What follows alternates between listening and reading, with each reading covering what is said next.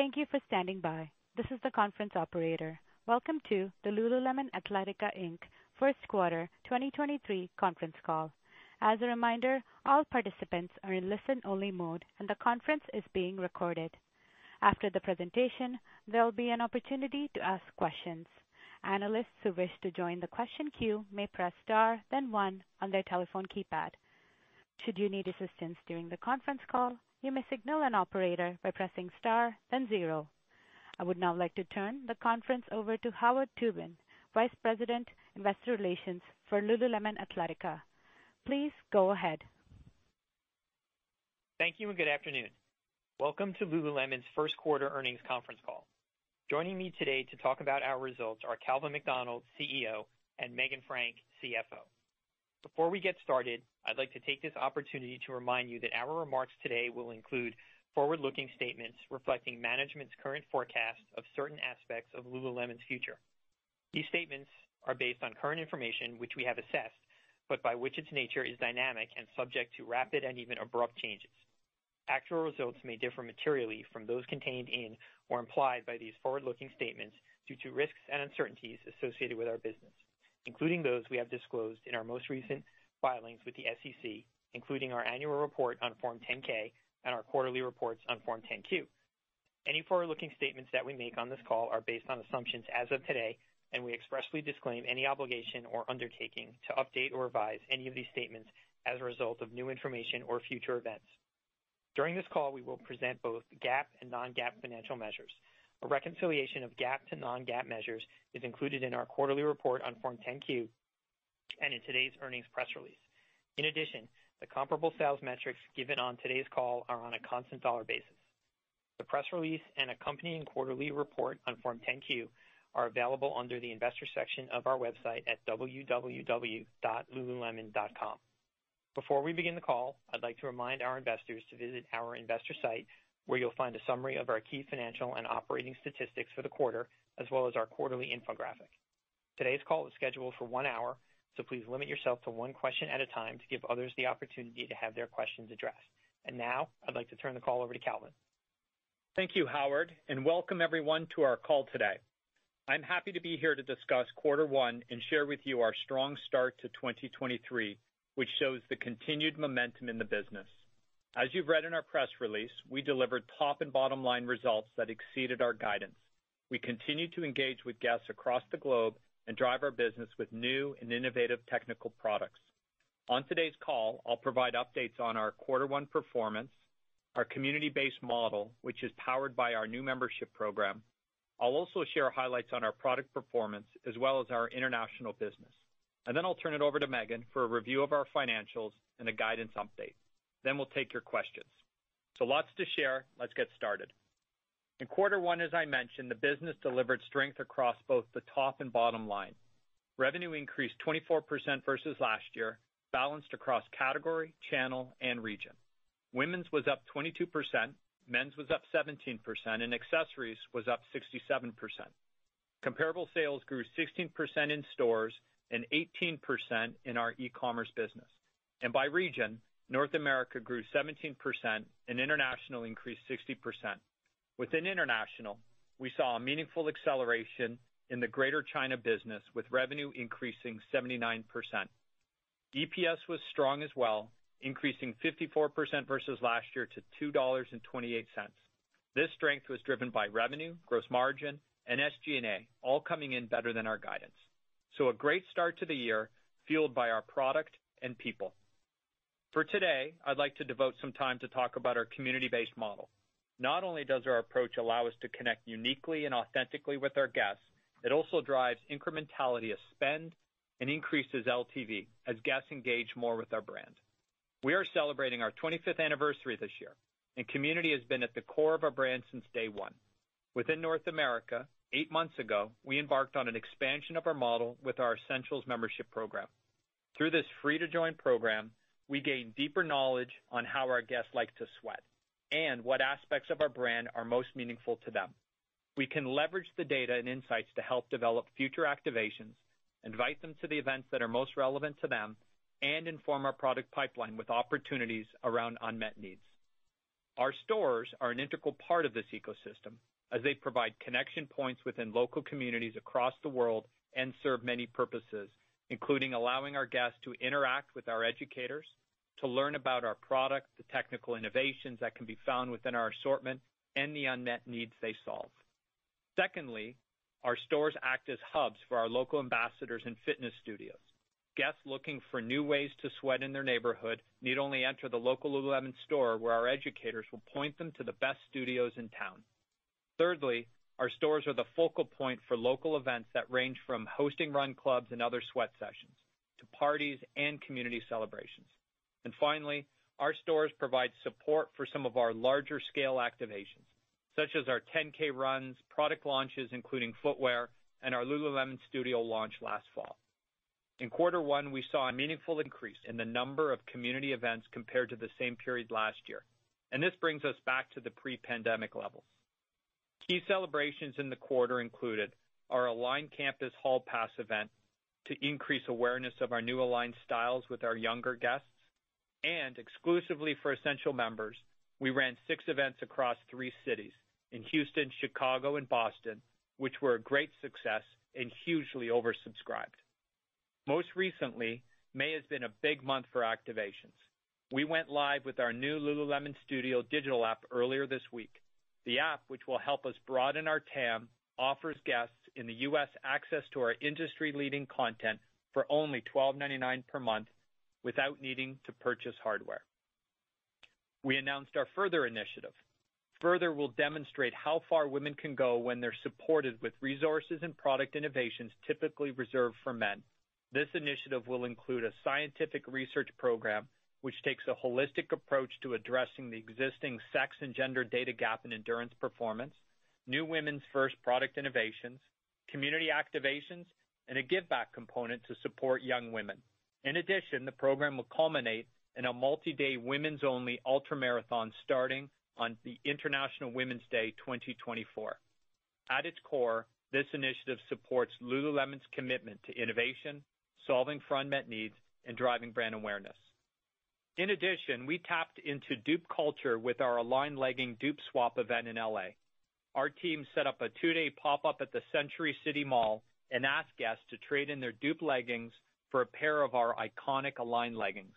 For us, the primary purpose of this event was new guest acquisition and increasing brand awareness for being the original in leggings. Overall, it was a resounding success. It generated more than 1 billion earned media impressions and was covered by national and international media outlets, in addition to creating viral social media buzz. About 50% of the guests who traded in dupes are new to our brand. Approximately half of the guests who attended, some of whom started waiting in lines as early as 3 A.M., were under 30 years old. And while I won't get into specifics, the leggings that guests traded in ran the gamut in terms of brands and price points. We view our community model as one of our biggest competitive advantages. With connection points across both the physical and digital, our ecosystem, powered by membership, supports our leadership position in developing and cultivating omni-guest relationships. We engage with guests in ways that are more than just transactional by creating deeper connections and more holistic relationships. This, in turn, builds our brand awareness, drives purchases, and contributes to our strong financial performance. Let's shift now to our product innovation. Guests responded well to our spring merchandise assortment as we continue to bring compelling innovation across our core and play activities and footwear. In women's, we saw continued strength in many of our key franchises, including Scuba, Define, and Align. When looking specifically at women's bottoms, we saw growth of 22%. While women's bottoms is our most mature category, our teams continue to update and enhance existing styles, bring innovation via new fabric technologies, and create new styles and silhouettes that solve for unmet needs. In quarter one, our strength in women's bottoms was driven by our iconic Dance Studio pant, which has always been a guest favorite and is currently experiencing a resurgence in popularity. The newest additions to our Align franchise, including the Mini Flare and Wide Leg, and our incredibly soft and smooth Softstreme bottoms. In men's, guests continue to respond well to our iconic ABC, Commission, and Pacebreaker franchises. In accessories, I'm thrilled with the strength we continue to see across our assortment. While it is the smallest of our three major merchandise categories, it is a growing piece of our business that we fuel with innovation, just as we do across women's and men's. In quarter one, guests responded well to our collection of bags, backpacks, and duffels. And we continue to bring newness and innovation into our footwear assortment. In quarter one, we launched an updated and enhanced version of the Blissfeel running shoe, just last week, we launched the Blissfeel Trail. This shoe is our first road-to-trail running shoe designed to offer traction and durability for guests who love to run on the trails and off the road. Our Be Planet initiatives are also driving product innovation in support of our 2030 goal to make 100% of our products with sustainable materials and end-of-use solutions. For Earth Day in April, we debuted our first capsule collection made with plant-based nylon in collaboration with Geno, a leader in the sustainable materials space. More recently, we announced a new partnership with Australian envirotech startup, Samsara Eco, to scale circularity through textile-to-textile recycling, which is a very cool technology. Together with Samsara, we're working towards recycling our apparel back into new products, bringing us one step closer to our end-to-end vision of circularity. This partnership, along with our other Be Planet initiatives, including Like New and our collaboration with Geno, is the latest example of how we are taking a leadership position in our sector and driving toward a circular ecosystem by 2030. Turning now to our product pipeline, let's take a look at quarter two. We're continuing to build out our golf and tennis collections with versatile styles that can be worn both on and off the course and court. The second installment of our Get Into It campaign launched two weeks ago and featured both technical shorts and new on-the-move styles for both him and her. And for men, we'll be expanding our offering of train tops with new styles using our Drysense fabric technology. These are just a few examples of how we continue to bring innovation into all areas of our assortment, solve for the unmet needs of our guests, increase wallet share, and grow our brand awareness. Before I turn it over to Meghan to discuss our financials, I'll take a moment to share some geographical highlights with you. As you know, one of the three key pillars of our Power of Three x2 plan is international. We have a target to quadruple our business outside North America between 2021 and 2026. This will be driven predominantly by our existing markets, but we'll be entering some exciting new markets as well.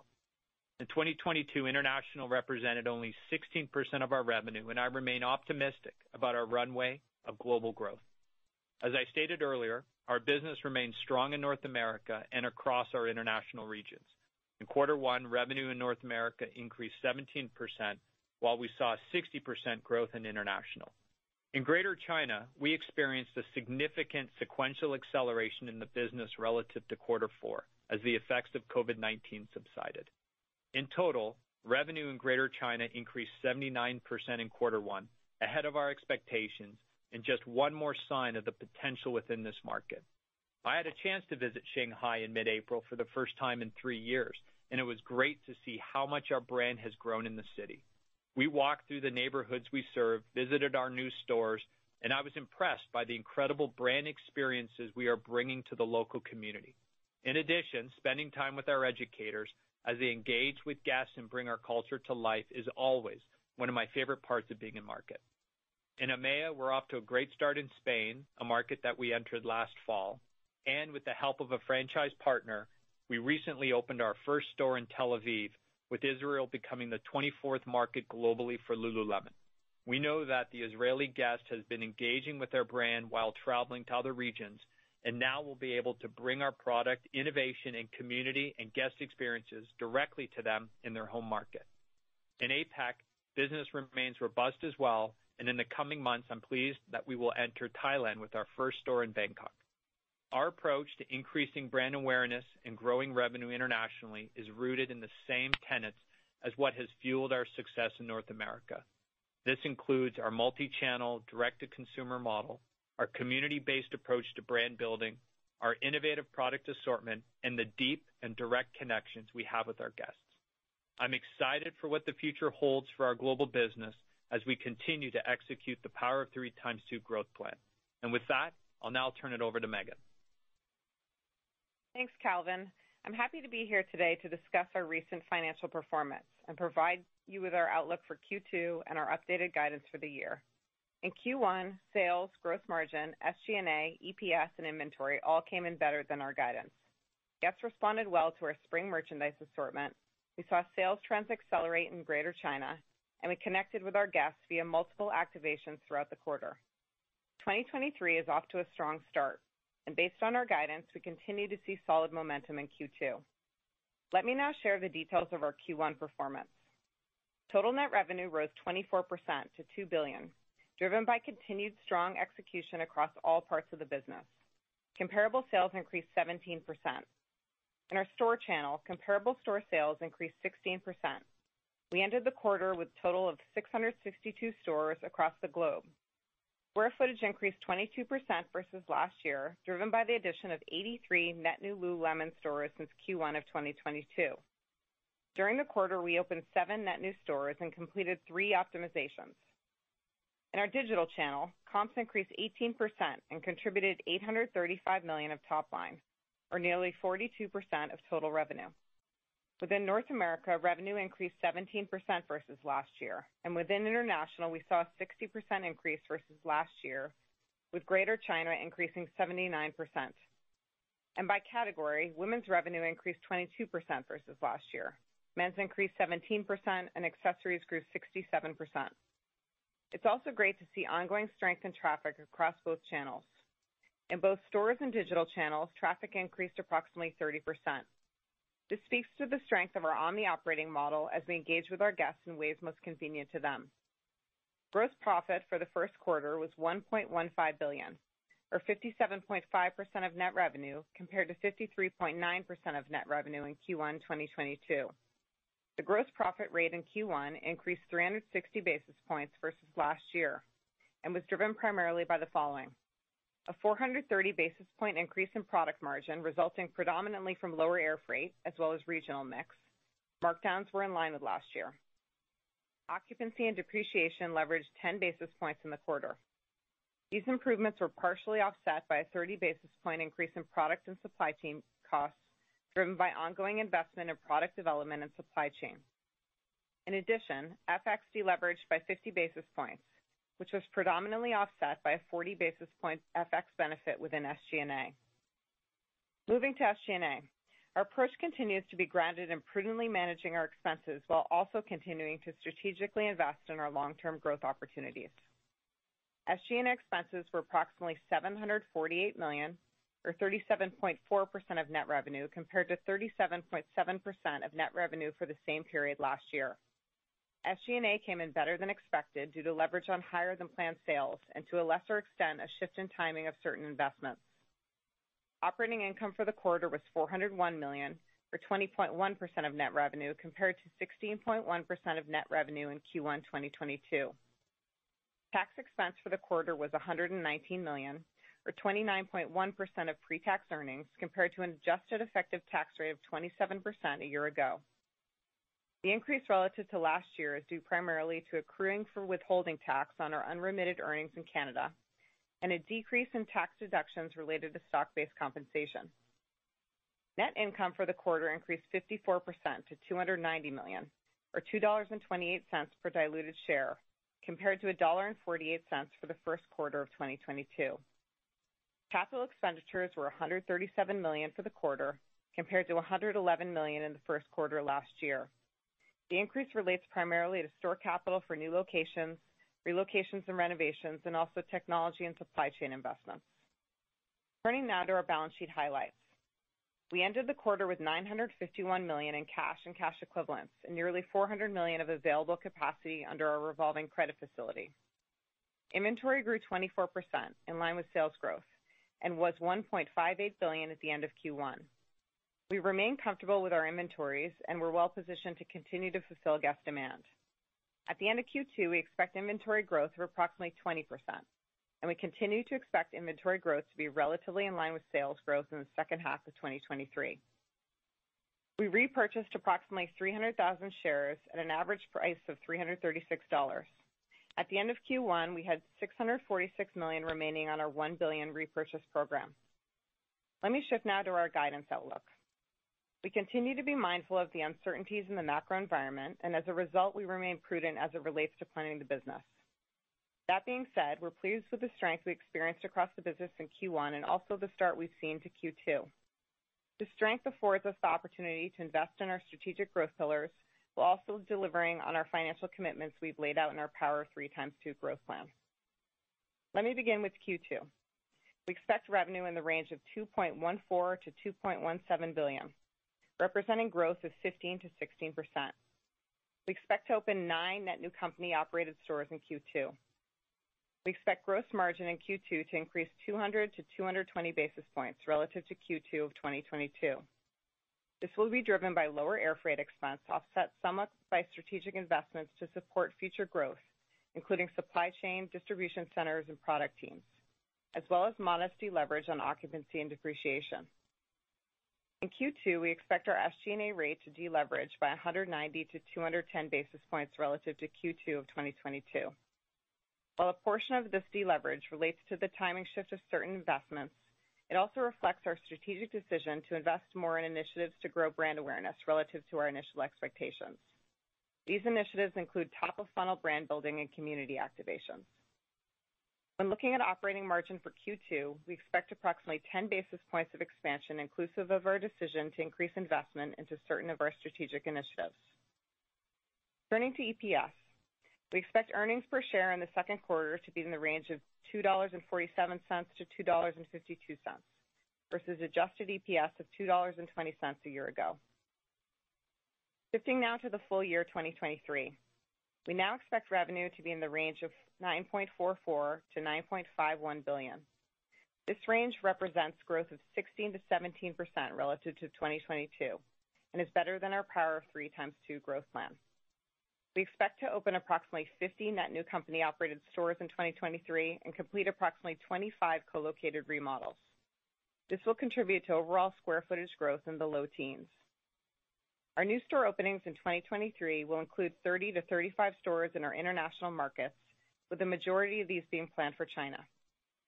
For the full year, we now forecast gross margin to increase between 180-200 basis points versus 2022. The expansion relative to last year is driven predominantly by lower air freight expense.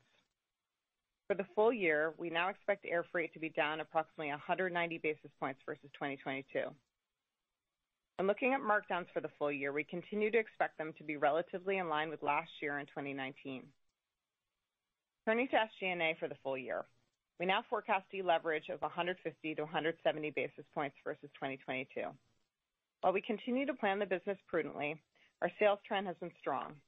As I mentioned earlier, this gives us the opportunity to invest behind our Power of Three x2 growth pillars, while also delivering operating margin this year ahead of our goal for modest expansion annually. When looking at operating margin for the full year 2023, we now expect it to increase by 30 to 50 basis points versus last year. For the full year 2023, we expect our effective tax rate to be approximately 30%, an increase over the 2022 adjusted effective tax rate of 28.1%.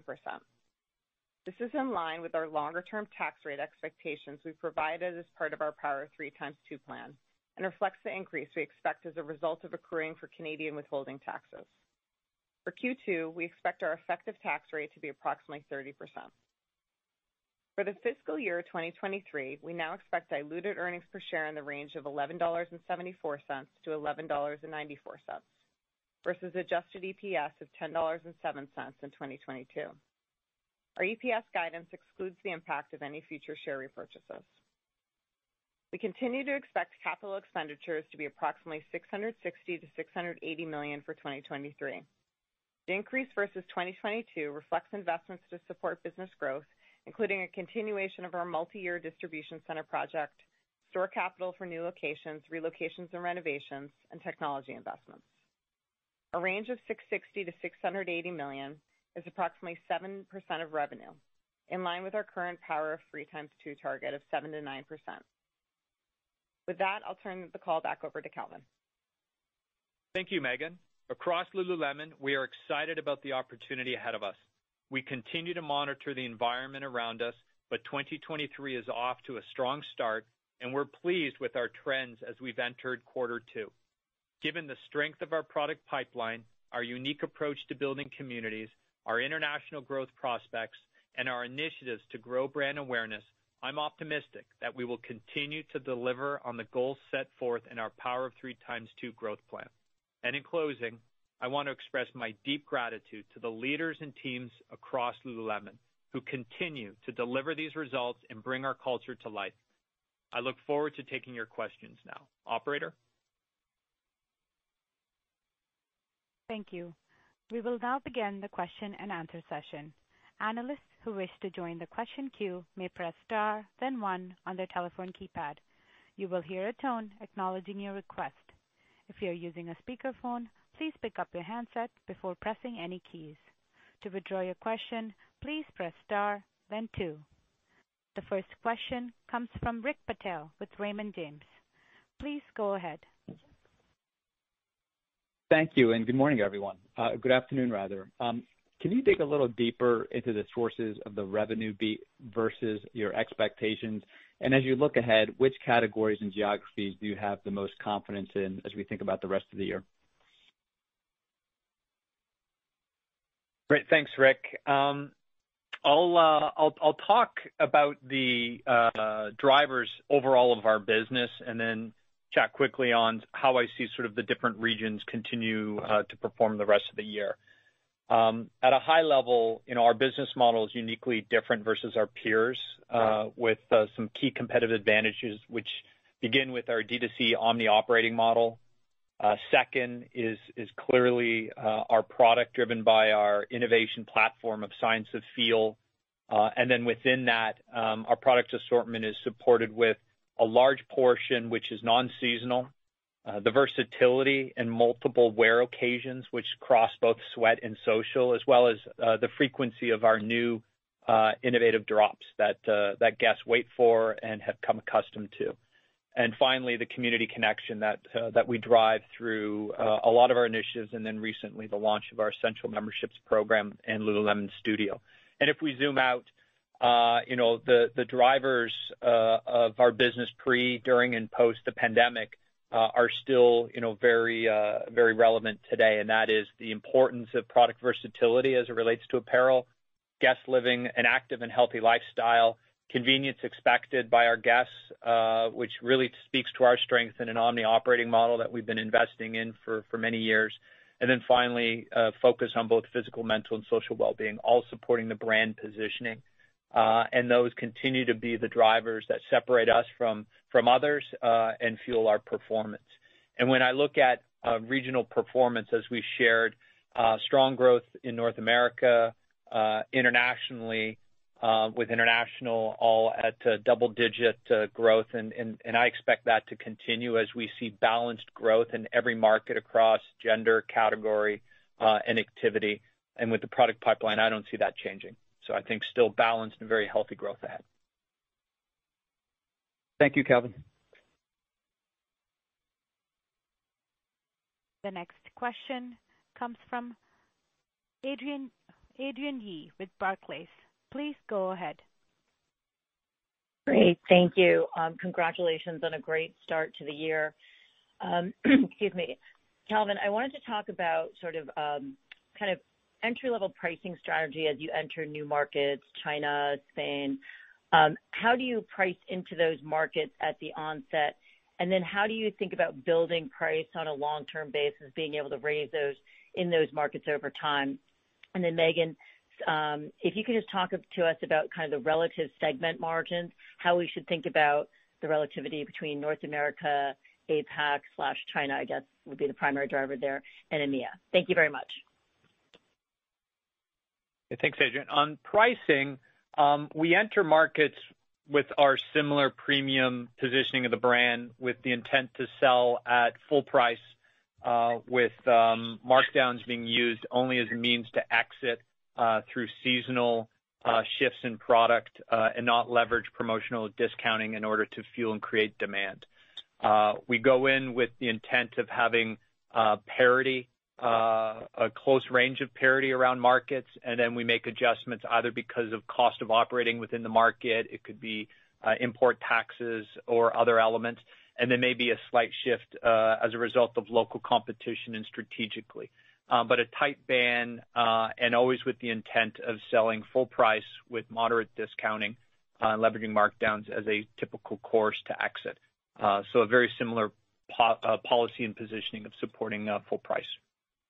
Great. Um, Adrienne, in terms of regional um, profitability, we saw um, meaningful expansion in our operating margin for the quarter uh, relative to last year and would have experienced that across both our channels and our regions. Um and then in terms of how we think about the relative margin rates by region, North America is our most profitable, uh, followed by APAC. China within that is the highest, and then EMEA. Great. Thank you very much. Congrats again. Thanks. The next question comes from Mark Altschwager with Baird. Please go ahead. Thank you for taking my question. Um, really nice acceleration in the international business.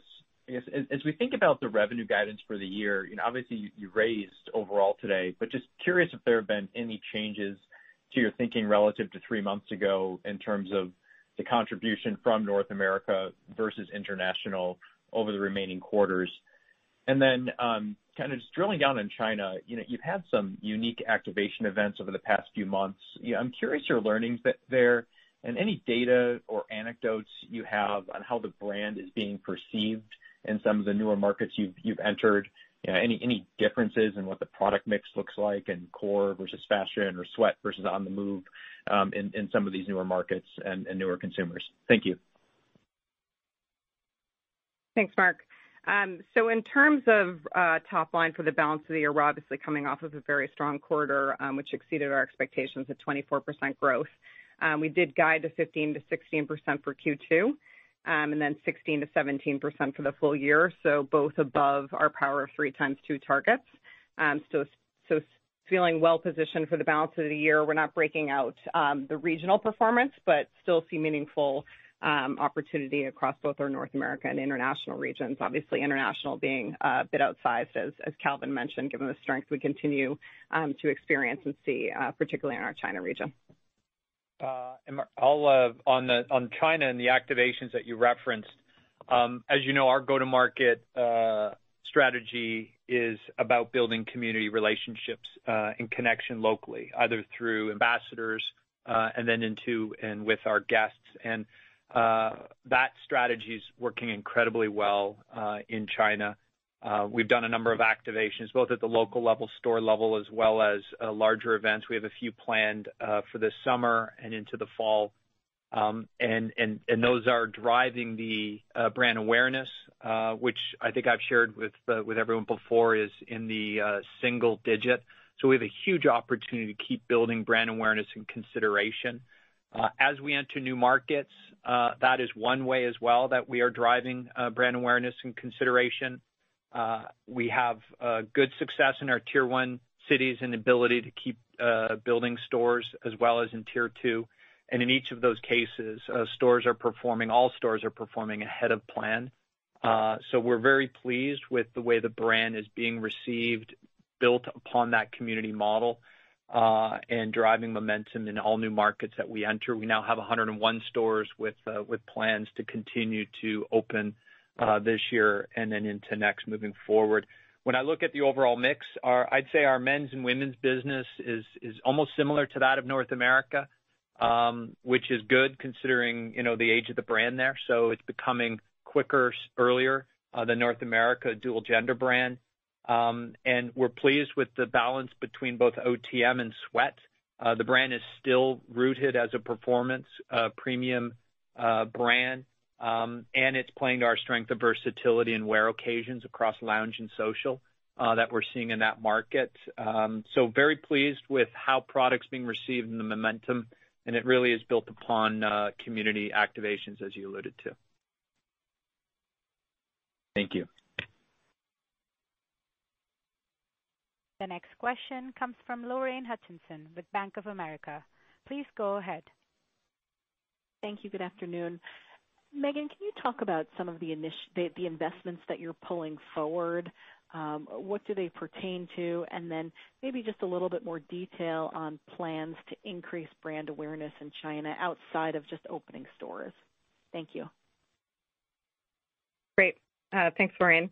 Um, so in terms of SG&A investments, you know we're we're obviously experiencing strong top line, um, and we've seen some recovery in our air freight expense Uh, for the balance of the year. So we see an opportunity to push into investments um, into our roadmap behind our Power of Three x2 growth pillars. Um, so specifically, those would be in market expansion in our international regions. Um, enhancing, I would say, guest experience, omni capabilities, as well as digital and guest support, and then important foundational investments across the business. Um, and these would also include brand awareness opportunities, um, where we continue to push in uh, there for the balance of the year. Um and then also higher depreciation on current and prior year investments in terms of capital um, expenditure. And then can you remind me of the second part of your question, Lorraine? Um, the plans to build brand awareness in China. I'll take that, Lorraine.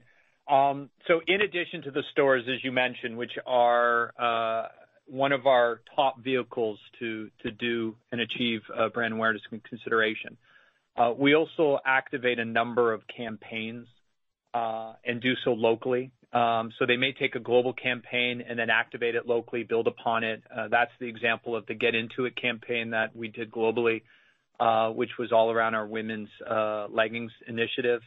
Um, they also uh, will create uh, a market-specific uh, activation and campaign, which we're in right now, called Worn by Us, which is a fantastic campaign where they are celebrating and highlighting all the ambassadors that we have relationships with, their favorite products, and telling their story of inspiration, and how they live a well-being life. Um and we have many more of those plans. So we definitely Uh, invest in campaign and traditional brand marketing uh, in that market to achieve uh, the awareness and consideration opportunity, and leveraging digital, which is a big part of our business. We expanded channels. We have .cn, we have Tmall, we added JD.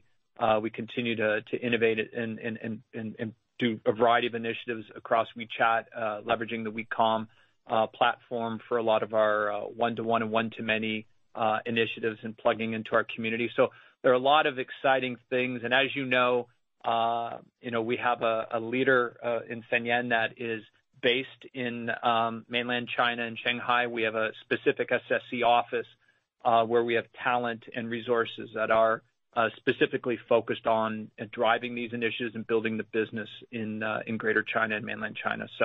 Uh, those are just a few of the initiatives that uh, have been executed uh, executing, but we have a team on the ground that's empowered to build that business.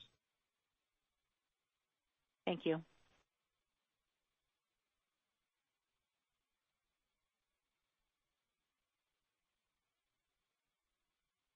The next question comes from Dana Telsey with Telsey Group. Please go ahead. Good afternoon, everyone, and congratulations on the results. As you think about the benefit and the margin of the 430 basis points, I believe, of freight reduction, how should we think of that through the year? And What are you seeing in terms of AUR and with the extensive product innovation this year, how you're planning AUR? And Are you seeing any difference regionally, um, and even globally, in terms of level of reception to new products and consumer differentiation? Thank you. Thanks, Dana. Um, in terms of um, air freight, um so we are expecting it to be down 190 basis points now for the year. Um so that is now 50 basis points above 2019 levels. So we made some great headway there. Um, we did experience 430 basis points product margin expansion in Q1, which was primarily driven by air freight. We will see the year-over-year comparison moderate um, throughout the year, um, with Q4 being close to flat to last year, and we'll continue um, to monitor and push into opportunities there. I'd say in terms of AUR, we're not expecting any material change to our AUR strategy in terms of assortment, and then I'll let Calvin take the last part. Yeah. Hi, Dana. In terms of uh, product uh, newness and how it may differ uh, globally, One of the benefits of our business is that predominantly a global assortment strategy drives the momentum across every market and region. Uh, and obviously, there's a huge number of benefits to that. Uh, and there are a few uh, nuances by market and some that we design into. So one in particular in APAC um, is fit, where we have a whole different fit classification for our leggings, for our bras, Uh, and for inseams uh, on the men's bottoms. And we introduced that a few years ago, and it it has really helped in in driving uh, those categories in those markets. Footwear, as you know, we've rolled out in only a few international markets. Um, so even though we see demand for that category and guests asking for it, as of now, it's uh it's in mainland China, it's in the U.K. and in North America. Seasonality is an obvious factor. Um, and then the only other uh, difference uh, that I would call out is um, we can see and do see uh, differences globally based on the power of social media and certain platforms. So in markets in which a lot of the U.S.-based social influencers have a large voice, we see similar trends. The Everywhere Belt Bag, the Define Jacket.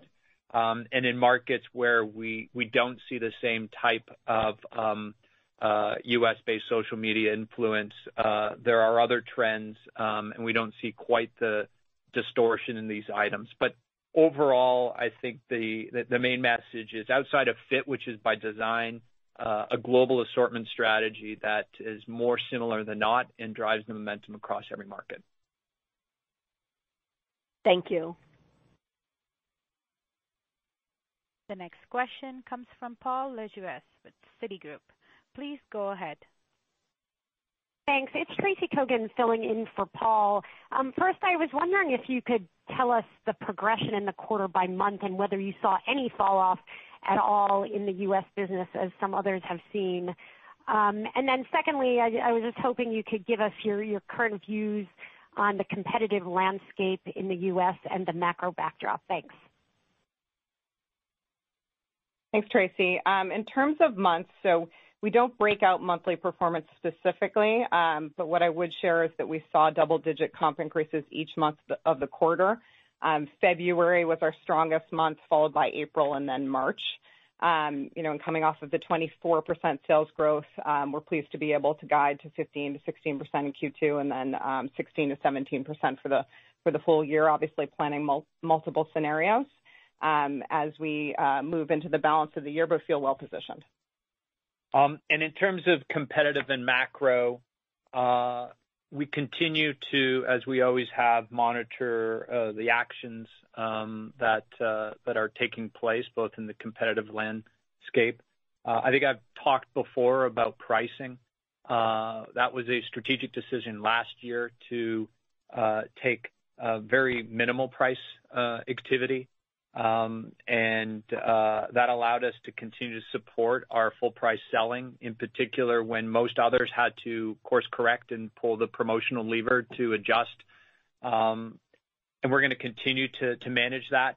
We are seeing inventory levels come uh in in better positioning. So although I am anticipating further discounting in the marketplace, I don't expect it will be worse than it has been, and our business has continued to perform well during that heavily promoted period. Uh and as you saw, we got our inventory this quarter ahead of guidance and in line with our our revenue number.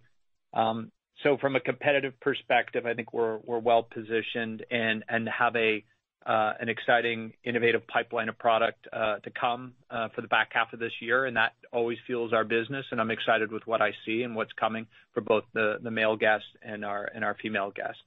On macro, uh, you know, with the uncertainty, um, as we've done for the past two years, we're going to continue to plan the business for multiple scenarios, monitor it. Our guest metrics were healthy in Q1 in terms of both traffic, uh, transaction, and new guest acquisition, but we're continuing to monitor, and uh, we'll adjust as we as we need to. Great. Thank you. The next question comes from Matthew Boss with JPMorgan. Please go ahead. Great. Thanks, and congrats on another great quarter. Thanks. So Calvin, on the broad-based global strength of the brand, have you seen any change with the North America core consumer? Uh, can you elaborate on drivers of the outside store comps that you're seeing and just any overall uh, change in global momentum that you've seen here in May? Meghan, with markdowns 40 basis points favorable to 2019 in the first quarter, I guess, can you elaborate on full price selling trends, your better than planned inventory, and just does this create potential opportunity in the back half of the year as we think about markdowns and the opportunity in terms of uh, a year ago? Uh, I'll take the first part. Uh, In terms of our guest metrics, uh, they remain very strong. Uh, we've seen no change in our cohort behavior in terms of frequency of purchase or engagement.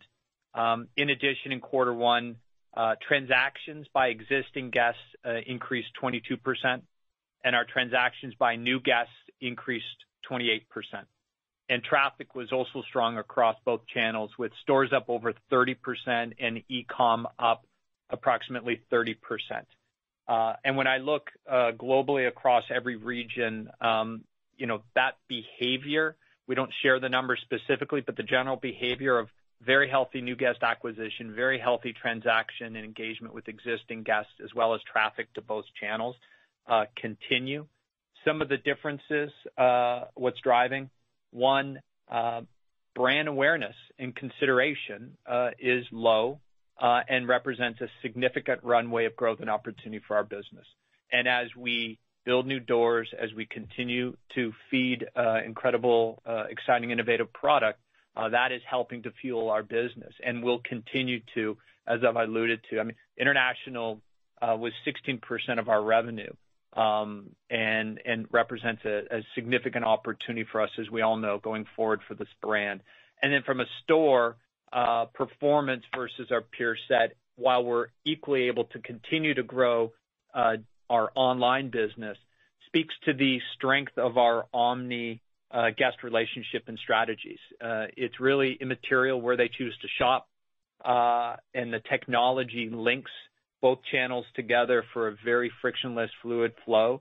Um and we have guests coming to us and into both channels, and interacting with the brand accordingly.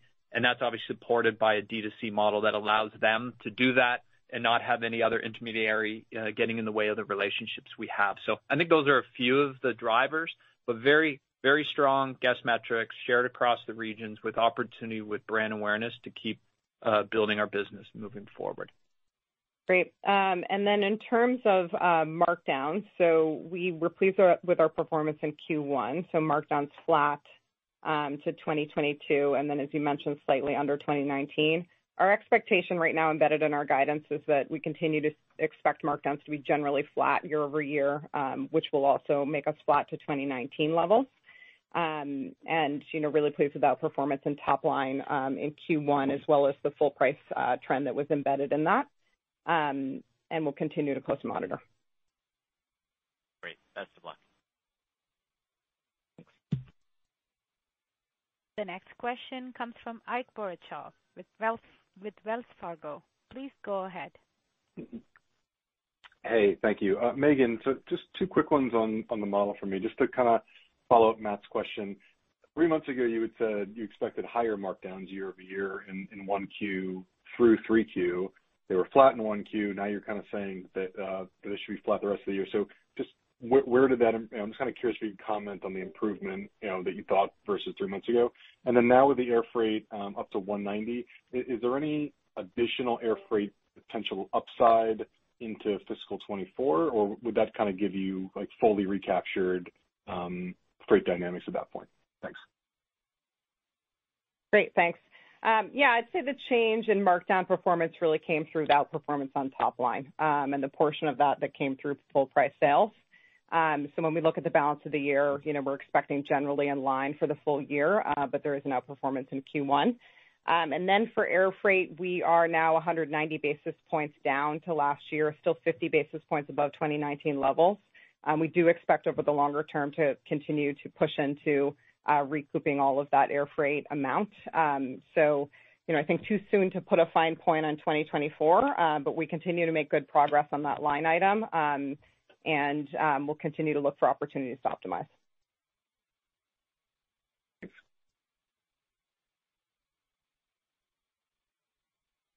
The next question comes from Alex Straton with Morgan Stanley. Please go ahead.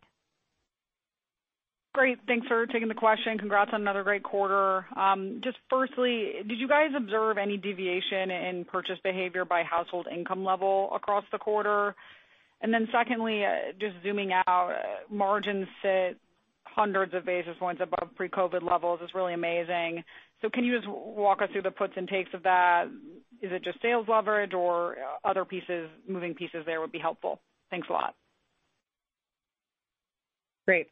Um, in terms of guest metrics, nothing material uh, by household income. We were pleased, I would say, overall with guest metrics, both existing Um, and new guest metric uh, trends above um, 20% uh, for the quarter. Um and then and can you remind me, sorry, the second part of your question? Just margin sitting so so much higher than pre-COVID levels. Yeah, the key puts and takes there. And sorry, are you speaking specifically to gross margins? Uh, both gross and operating. Yeah. So our operating margin um is is pretty flat to 2019 levels. Um and then I'd say in terms of gross margin, we're well above, given the composition of our business has shifted. Um, you know, to be we pulled back somewhat on new store openings. The cost of that is within gross margin. And then we've invested more deeply behind the digital portions of our business that sit in SG&A. And then obviously a big piece through scale um and and revenue outperformance. Perfect. Thank you. The next question comes from Brooke Roach with Goldman Sachs. Please go ahead. Good afternoon. Thank you for taking our question. Calvin, I was hoping you could speak to the opportunity to build on the success of the platform strategy that you've built so far. How are you thinking about balancing new innovation within key platforms like the Align versus building out new product platforms that can be built upon in the future? Meghan, can you elaborate on your inventory outlook? What is the path to improve inventory turn from here, and how should we be thinking about the timeline to repacing that pre-pandemic inventory turnover rate? Thank you.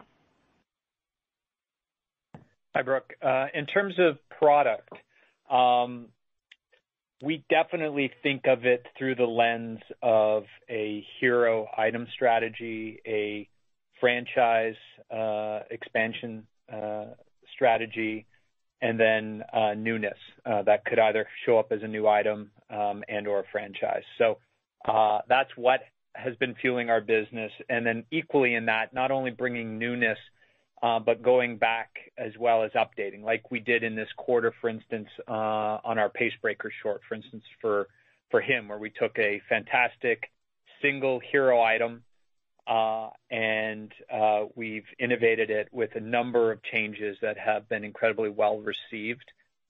In the franchise lineup, we're always looking at strengths and ways in which Uh, the positioning of that, either through uh, fit, versatility, functionality, and/or fabric, can be extended into uh, additional unmet needs um, for the guest. The Align being one of our strongest franchises. We introduced the Align dress this quarter, which was incredibly well-received, and equally building new franchises, um, either through the introduction like we did last year with footwear, which we've declared as a test and learn for us. But you know, we're excited with the initial results and success and being able to build that forward into uh into a um into a very very positive business in general. And there are additional ones that we'll be launching later this year that really fit into that franchise category that we're really really excited about. Um so we definitely take a strategy across category activity, hero item, franchise, look for ways to expand, look for ways to update, um, and then obviously ways to to create new, uh, and then uh, and build from that. Great. And then in terms of inventory, um so our expectation is we'll be approximately 20% at the end of Q2, and then um, inventory in line with sales in the second half of the year. Um, we will still have opportunity, as you mentioned, to get our inventory turns back to historical levels. We have seen some material improvements in supply chain and lead times, but not all the way back to historical positioning. Um so too soon to say when um you know we'll we'll move back to those levels, but that would be the goal over the longer term. Thank you very much. Operator, we'll take one more question.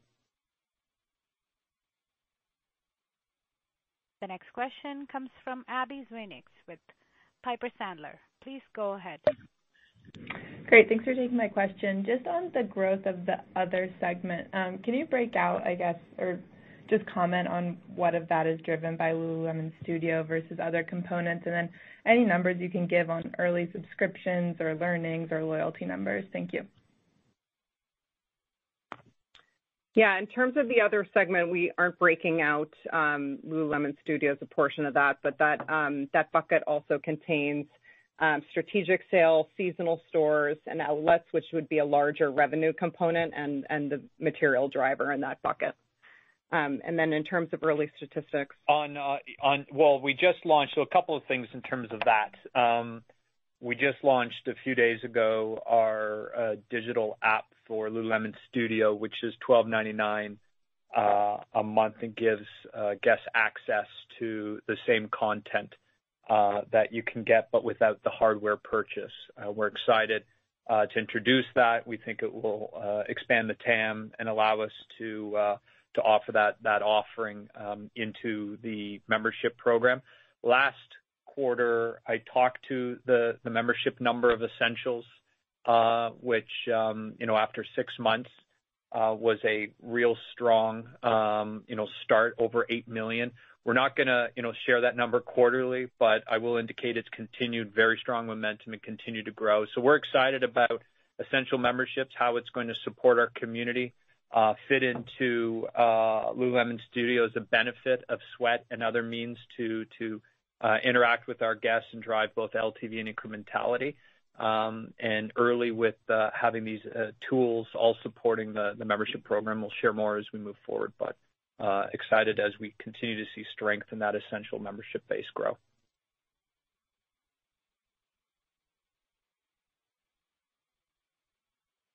That's all the time we have for questions today. Thank you for joining the call, and have a nice day.